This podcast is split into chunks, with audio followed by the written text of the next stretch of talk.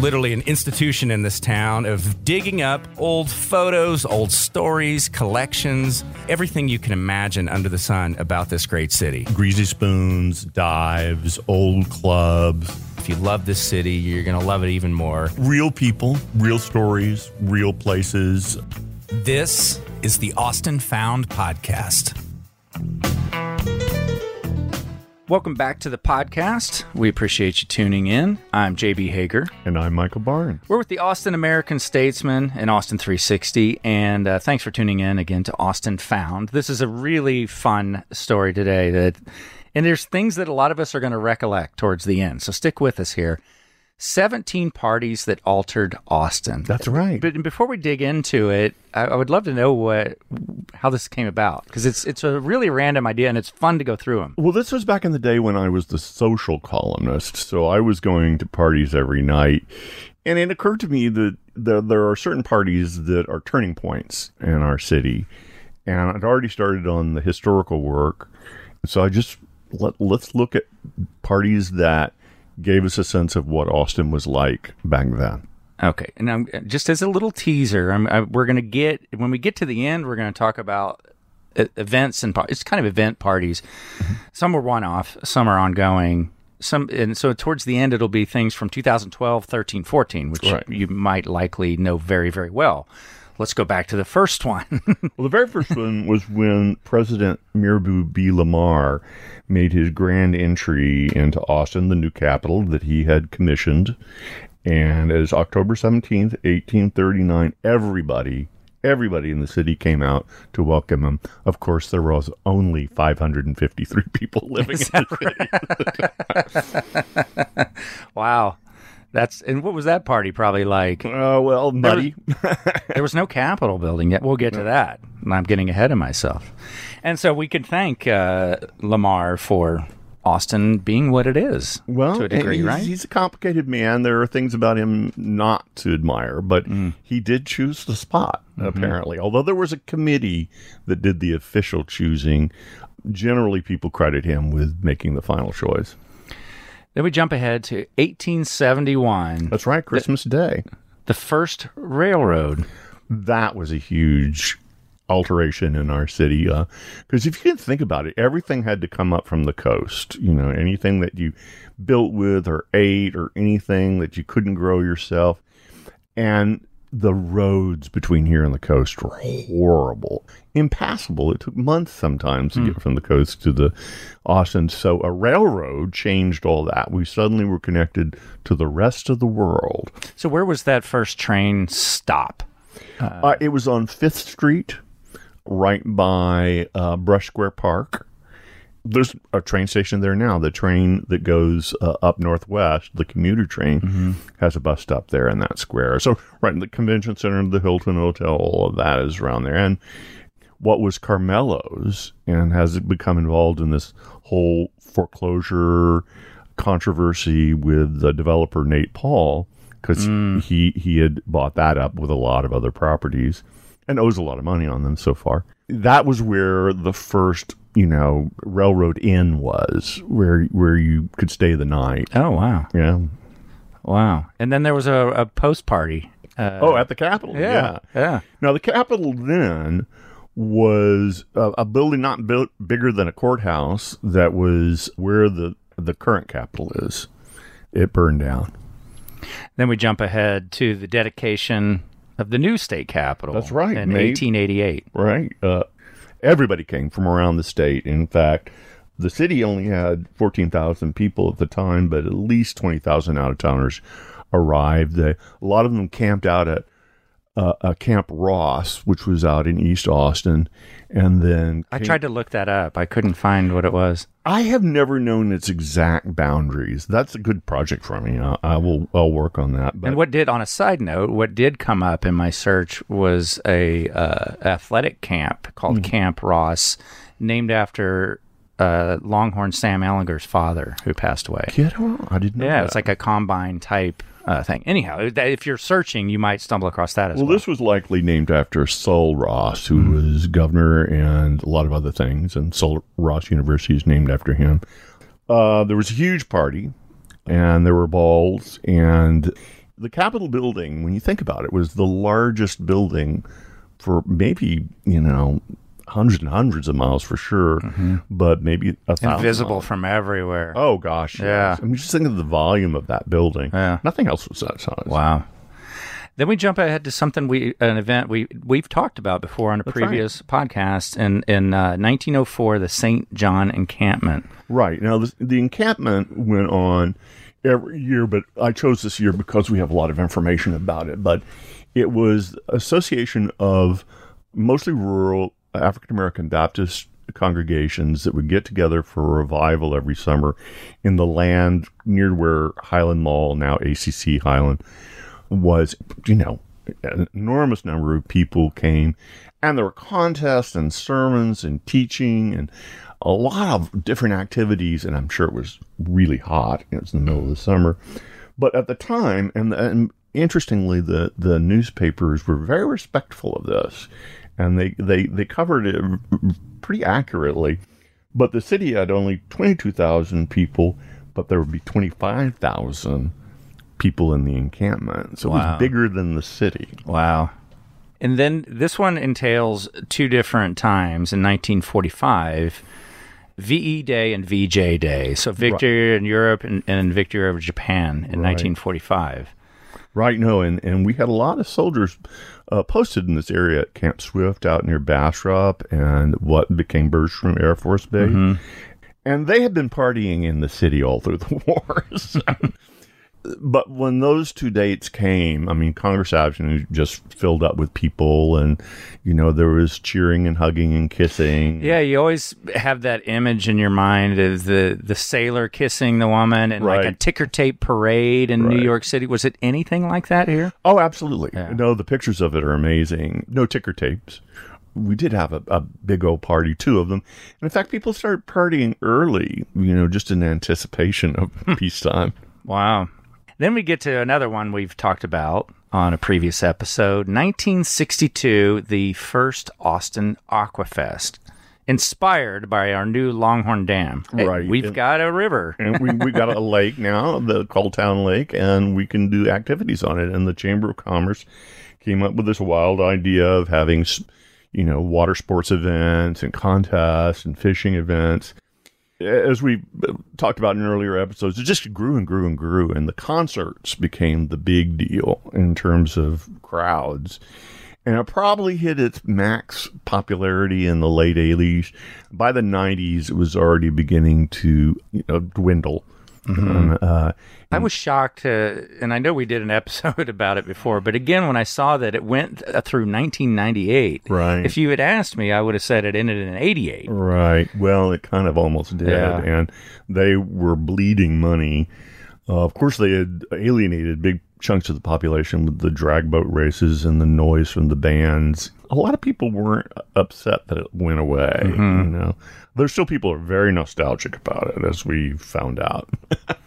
Right, we did find that out quite a bit. Yeah, uh, and then we move on to uh, 1964. This is the Darrell Royal era right. for the Longhorns and a national championship. Yeah, his first national championship. Now, the Longhorns had won in previous systems, ranking systems in 1914 and 1941, but this was the first time that iconic Darrell Royal uh, won a national championship, and there was dancing in the streets. It's hard to imagine. You could probably remember this when a big win would just set Sixth Street and Congress Avenue and everything else. People, the drag, people would be honking their horns, and the streets would fill with celebrants. And uh, that was a big, big deal for Austin. And uh, I think if we won one today, it would be kind of like, yeah. yeah, we, we deserve it. I know there is a there is an attitude like that with with uh, Longhorns. We expect to win, and anything less is a disappointment. As Tom Herman has found out, yeah, you can't even just have a really great winning season. That's not wasn't a great season.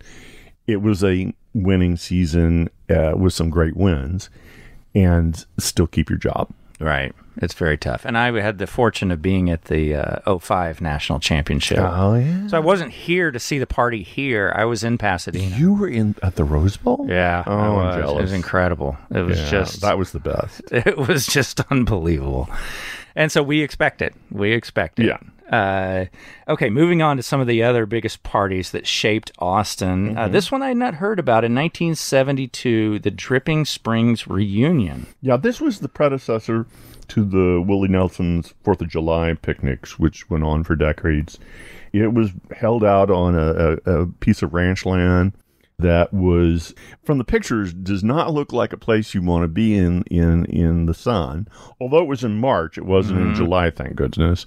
It was all of the things that you think about the 1970s music scene coalesced there. You had the rednecks, you had the hippies, you had the old, old time country fans who, who'd been loving uh, some of these stars for, for a long time. And uh, it set the stage for the, the, the Willie Nelson picnics. And you think about that 72, that's a couple years after Armadillo had Open, opened. exactly. And so this this music scene was becoming a thing. It was. It was. It was. You know, it was Woodstock for that generation.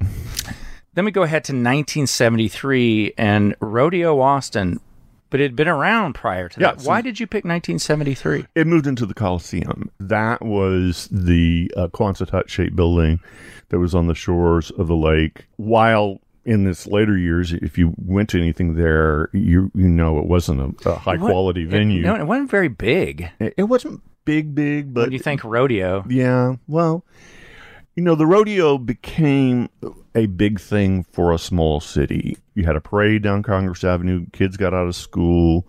It was something that really was a, a party. And the, the first entertainer was Johnny Rodriguez, as longtime uh, rodeo backer Verlin Callahan said, right out of the jailhouse. and onto the They stage. They thought they'd lost their star. been- And he was escorted by by you know cops to the. I, I got to paint a picture for people because I remember going to concerts at the City Coliseum and Citywide Garage Sale, and there- it looked like a metal airplane hangar. And it was just off of Auditorium Shores, Right. where we now have the little spiral park. The Doug Sahm Park, yeah, yeah, yeah, or and it- Hill, the it- Doug Sahm Hill. Yeah, but it was it was rugged. You know, when it opened, people loved it, but it was not well cared for, and it. By the time I got here, it was, it was like on its last legs. Jumping ahead, November 1st and 2nd of 1984 was the first big downtown celebration, uh, El Dia de los Muertos. For many decades, the Latino community had celebrated what are called Fiestas Patrias, which are the Mexican holidays, the national holidays of Mexico. But this was the first time that we had really, and it was it was put on by Mexic-Arte Museum, a sense of a uh, a Latino holiday that the whole city was part of because everybody got their faces painted, and, you know, went in the parade, and there was it was a real sense of not only uh, the Latino community but the arts community coming into its own. and that seems to be gaining steam year by year. Oh yeah, Yeah. yeah, yeah. Now they call it uh, "Viva la Vida." I, I guess you know to emphasize the positive. Viva la Vida. another thing that I I remember participating in the very Yeah. the, in the very first one, the Yeah. first South by Southwest, Yeah. 1987. March twelfth to the fifteenth, nineteen eighty-seven. Nobody could have predicted that it would become the behemoth it became. It was just a few clubs downtown, Yeah, and you could get into any of them. Yeah. You, you you barely had to have any kind of pull to get into uh, one of these wonderful clubs to see a lot of bands. I remember uh, one of my college roommates volunteered to get the wristband Mm-hmm. Right. and a T-shirt, and I'm like, the wristbands are eight bucks. Well, maybe you didn't have eight bucks. How many hours do you maybe have to you'd put? rather spend it on. maybe you'd rather spend it on eight Shiner Bocks. You know. Yeah, it is hard to to fathom what that has become. It really yeah, is. but there was a sense. Uh, there was a sense of social liberation, of community back in, in 87, and a sense of this is something special. And it was much more about the music, where it's, it's currently interactive is is, Is mo- the the, monster, part right? yeah, yeah. 1991, Ann Richards is our, our new governor, and the march down Congress, Yeah, and across the Congress Avenue Bridge, which is now named for her because or it's actually up Congress, I should say. Yeah, you're, you were absolutely right. Because she wanted to open up the capital and the, the government to the people. Mm-hmm. Now, you could say that's just political rhetoric, but she did bring in a whole new set of people that were not involved in the good old boy politics of, of the state capital. You know, she had been a, a Travis County commissioner and been involved in Texas, I mean, Austin politics for a long time. So there was a real sense of an Austinite is in the governor's mansion. And, you know, if you're governor, you're an Austinite because you live in Austin. But this was somebody who really represented Austin. And I also talked about in that section the November 7th, 2000. I was there Oh, on wow. that cold, rainy night. Cold, rainy night. Oh, man. Were you down there? Uh, yes, I had to go by and do some reporting. Okay, and um, it was Bush versus Gore, and some media outlets were calling it for Bush, and some were calling it for Gore. And so there was a big crowd out in front of the state capitol, you know, waiting to celebrate. Mm-hmm. And, And to hear Bush come out, and, and you know, I was, and again, no political opinions on this. I just, I remember going, that's just a historic of event. It if he comes out Yeah, I mean, to accept the uh, the the victory or whatever you yeah, want to call it. yeah, yeah, no, I wanted to be there, and, Yeah, and, and- it went on and on. and then everybody they were running out of beer, and uh, and the people were getting they were getting restless, and, uh, but uh, yeah, we waited and waited, and then people just sort of slowly went, right. went home. Right. No, it that was a strange night. Of course, we've had strange elections since then, but that one for a city that was ready to have their governor who actually while he was governor got along pretty well with the city, you know. Uh, he, he didn't get that partisan until he got to Washington. He was he was somebody who while he was in Austin, uh, he he could be very bipartisan, and and he was nice to everybody. You know, he gave me a nickname. He gave everybody a nickname. You know, he was, he was um, in retrospect, he was somebody who even the people that didn't vote for him uh, could have some respect for his, you know, just his humanity. Okay, New Year's Eve, 1999, when we thought all of our computers were going to implode. And believe me, in the newsroom, we were terrified. And, but uh, that's probably the biggest party in sheer numbers. in the sheer numbers for one night. You know, I was in doing a short stint in Dallas for a couple of years for that year. So tell us what that was like. 260,000 people gathered at 6th and Congress. I can't I can't fathom that because when okay when Zilker Park is full mm-hmm. for Paul McCartney, right? Mm-hmm. That's like seventy thousand people. 75,000, Okay. I can't picture two hundred sixty thousand people. It's hard to picture, but luckily we had really good photographers who got up, not with drones back then, but on top of those buildings at Six in Congress and took Wow. great photos of it. I was covering the the fringe events. I actually had to go around the crowd several times to get to parties at Esther's Follies, at some of the other places. Uh, I was not in the middle of the crowd. 2002, first ACL Fest. Yeah, and amazing what a small thing it was. It was one weekend. One day passes cost twenty five dollars. Imagine that. Twenty five bucks. Wow.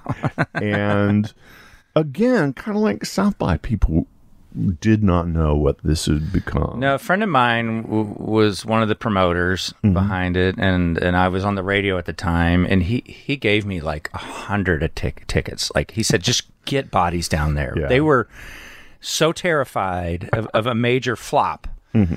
And if you go back and look at year one, who played there, it was it was a very local thing. It was It wasn't the international acts at, that it's become. much much less, you know, Paul McCartney or whatever Right. those things. Right. It felt local, felt regional at least. And you know, the other big thing, of course, is the weather. Uh, we, as you know, you've been to them over the uh, the period of time that that it's been going on, and we had we had the mud bowl, the, mud one year, bowl the dust bowl. the Dust Bowl. We had um, one time my my assignment was to find out the engineering of the stages because if a hurricane hit, would they stand up to those winds? oh wow, because that has happened at some other Yeah, uh, festivals. a hurricane was headed this way. It did not hit us directly. Yeah. And a little bit of trivia. One band has played every single year of the ACL Fest. Do you know who that is? No. Asleep at the Wheel. R- Oh, of course. no, we, we take them so much for granted. I've been in rooms where there was 12 people and they played. Right. Uh, In a party or something, you know, they will play and be great every single time. 2012, which it seems like a lifetime ago that we got the F1 track, but that was our first year of F1 where I mean, you pointed out because they did shape Austin and that's that's where I felt like well some quite a bit from South by Southwest made us an international city. Mm-hmm. F1 really put a stamp on it to where you can go anywhere in the world now and they know Awesome. something about Austin, Texas. And they also know it from Austin City Limits mm-hmm. because a lot of places in the world they get to see that that PBS show. I think of it as as a, a year that we kind of dodged a possible wrong change in our culture, and a lot of people were afraid of that.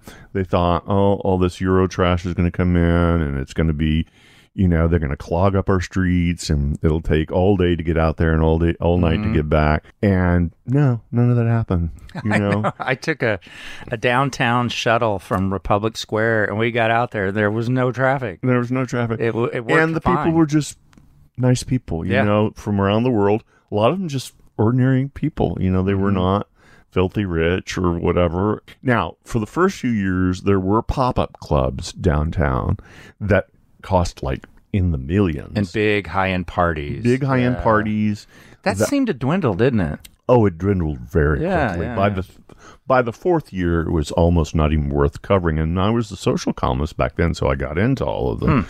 You know, you had this feeling of being in a swank club, but you know, we have nice clubs, and we, we don't need exclusivity, which it was all part of that ultra lounge movement. Funny thing is, I got into all of them because they always had smartly somebody at the door among the people at the door who were supposed to be on the lookout for locals. Oh, really? And they go, Michael Barnes, come here. and I hate velvet rope treatment. And I hate being Right. given, you know, some special treatment. But yeah, I got to go to all of them. Mm-hmm. that was exciting. It was. first year. It was. The first year was exciting. I agree. Yeah. 2013 was the first year of Mack, Jack, and McConaughey. That's that, right. that, of course, is Mack Brown, Jack Ingram, and Matthew McConaughey throwing a big party for charity. Right. But it's not the first of that model. No, no, no. boy. Back back in the seventies, Willie Nelson, Darrell Royal, and Ben Crenshaw would throw these parties that were part golf, part hanging out with celebrities, part concerts, and and and so Mack Jack and McConaughey is modeled after that. Three great guys, three easy people to sit down and talk to, good buddies, and they just realized, hey, rather than us go to a hundred different charity events a year. Let's just do one, Oh, I, and yeah. let's do it right. Can you imagine the requests on Oh, those guys? to- and they yeah. they, you know, the golf thing for the golfers. Mm-hmm. You know, the thing that was really wonderful, and they took this from the the other series was access to songwriters because after the big concerts in ACL Live, they'd break out and each songwriter would go to a smaller room and you could go to those smaller Hmm. rooms and you'd be right up close to somebody that you'd admired your whole life. And last but not least, 2014, Austin Pride in the parade down Congress. N- But this, why 2014? Again, there's a pretty rich history there. Sure. I picked it out because I just think this, it gives me chills. Uh, I think this thing where uh, i- i- the very first meeting uh, for homosexuals in Austin is 1970, I think, and a, a full 25 people showed up. This one, Not that there were only 25 no, most gay people in others- Austin. A lot of others were in the closet. Yeah. But uh, by 2014, 125,000 spectators waited for the parade to come down Congress Avenue. When the contingent from Apple turned the corner and there were 3,000 of them I remember that. They all had special shirts Right, made. right. So just for their staff. just to have one of the most powerful companies in the world essentially endorse LGBTQ rights in a way that's so visible is uh, to somebody who's 66 that was just mind blowing. It was culture changing. Kids today don't know what it was like. Yeah. And to have that kind of linkage to something that everyone's familiar with and everybody interacts with was a real special moment. If any, and it was 2014. If anyone remembers this, uh, the parade, there was a black convertible Thunderbird blaring a, a gay, gay playlist that overheated on 4th Street where it gets all congested. Right, right. The epicenter of the parade, that was me. My Thunderbird overheated. J- JB. oh my goodness. it's it, it made it through. It kept going, but it was smoking, and people were all like, "Your car's on fire." I'm like, "I know." all right, thank you. Those collection of, of parties. This article comes from Volume Three of Indelible Austin. That's right. If you want to pick that up, I do want to share an email with you because we have been getting uh, a lot of good feedback, which you guys we sure appreciate. It says, "Hi, Michael." Thank you so much for including me in your new podcast series. It was very well done, and several people have already contacted me about it. You are a treasure here in Austin.